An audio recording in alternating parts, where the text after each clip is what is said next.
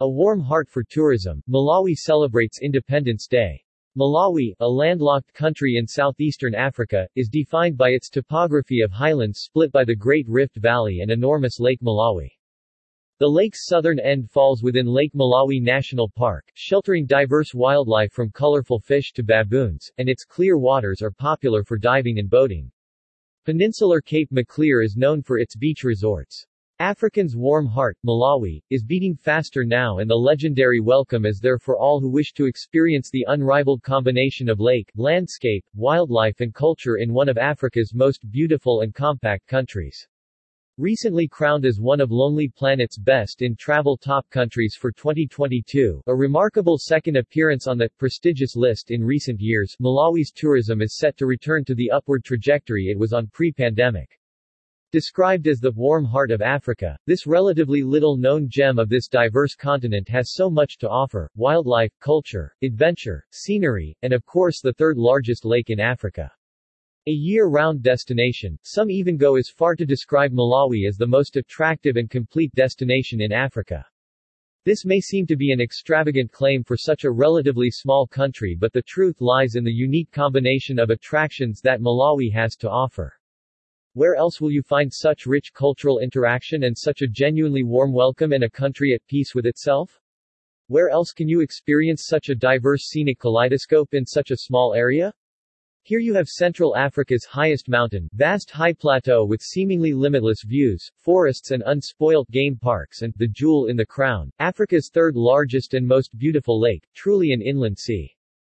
With thrilling safaris now rivaling its neighbors thanks to the sustainable wildlife revolution brought about by Africa Parks, it's easy to see why Malawi is now proving so popular. Malawi's tourist industry is vital to the overall economy of the country and supports huge numbers of local Malawian through employment and community projects, as well as helping conserve the country's natural riches. As it attempts to recover from the damage caused by COVID-19, and continue in its important role, the industry is doing all it can to ensure the well-being of its visitors. Today the U.S. Secretary of State sent the following greeting to the people of Malawi. On behalf of the United States, I extend my best wishes and congratulations to the people and the government of the Republic of Malawi on the 58th anniversary of your independence. Today we celebrate Malawi's proud history of democratic stability and our decades of close partnership. The United States enjoys a strong relationship with all levels of the Malawian government, private sector, and civil society. Together, we strive to build a brighter, safer, and more prosperous future for Malawian and Americans alike. We salute your efforts to strengthen democracy, encourage economic growth, and promote peace in southern Africa and beyond. As Malawi celebrates its Independence Day, the United States is pleased to stand with our Malawian partners and friends. Malawi's history. 56 years of independence and 62 years since its founding father, Hastings Kamuzu Banda, returned to the British colony of Nyasaland after working and studying abroad. The country was the first member of the Federation of Rhodesia and Nyasaland, Malawi, Zambia, Zimbabwe, to attain independence. The historical record shows that the country's difficulties under Banda were evident at the very moment of Malawi's founding. His obsequious embrace of Western powers and the presence of the Southern Rhodesian delegation at Malawi's independence celebrations points to Banda's penchant for coddling up to superpowers and the region's racist white governments. Banda, who had denounced the British decision to federate Nyasaland with Southern Rhodesia in the early 1950s, forgave all when Malawi became independent. At a banquet with Prince Philip the day before independence he announced, "I am bitter no more. Our quarrel with the British government is over. They are our friends." Determined to show that this was not rhetoric, Banda left the infant nation just days later to hobnob with world leaders at the Commonwealth Prime Minister's Conference in London. And the colonial Governor-General, Glyn Jones, remained in office in Malawi for 2 years. Banda also embraced the United States, which had originally been diffident about sending a delegation to the independence celebrations. In a sign of Malawi's relative inconsequence, the American delegation was led by Rufus Clement, a university president. This did not stop Banda from pursuing a fawning correspondence with President Lyndon Johnson and declaring his support for the Vietnam War, a conflict opposed by the non-aligned nations. On this date today in 1964, Malawi gained independence from Britain. This occurred almost 80 years after the European invasion after the Berlin Conference. In 1961, the Malawi Congress Party (MCP) gained a majority in the Legislative Council elections and Banda became Prime Minister in 1963.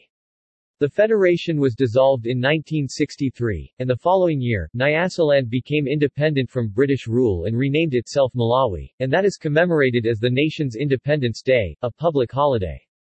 Under a new constitution, Malawi became a republic with Banda as its first president.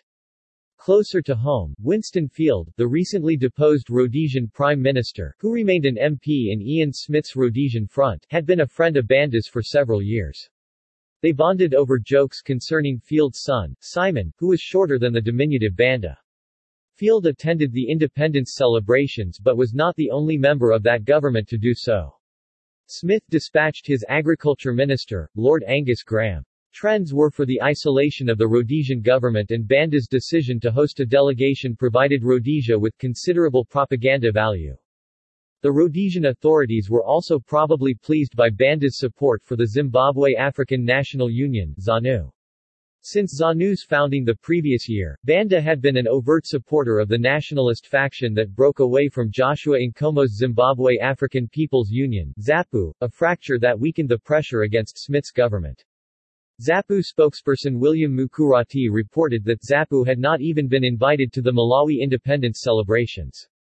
He added, "Even if one had come, we would not have gone where ZANU and the Smith government have also been invited."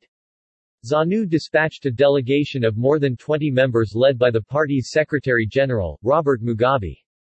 Mugabe enjoyed congenial relations with Banda after Zimbabwe's independence. The Malawian leader opened the new ZANU PF office building in Harare in 1990. But Banda's embrace of Mugabe was not sustained throughout Zimbabwe's liberation struggle. His enthusiasm for ZANU dimmed when he reached a more overt accommodation with white supremacy. By the end of the 1960s, Banda had clearly abandoned Zimbabwe's mainstream nationalist movement and thrown his lot in with the small black political parties such as the National People's Union that participated within the framework of constitutional politics. Ongoing struggles for full and free political participation in Malawi suggest the country's formative moment continues to shape political conduct.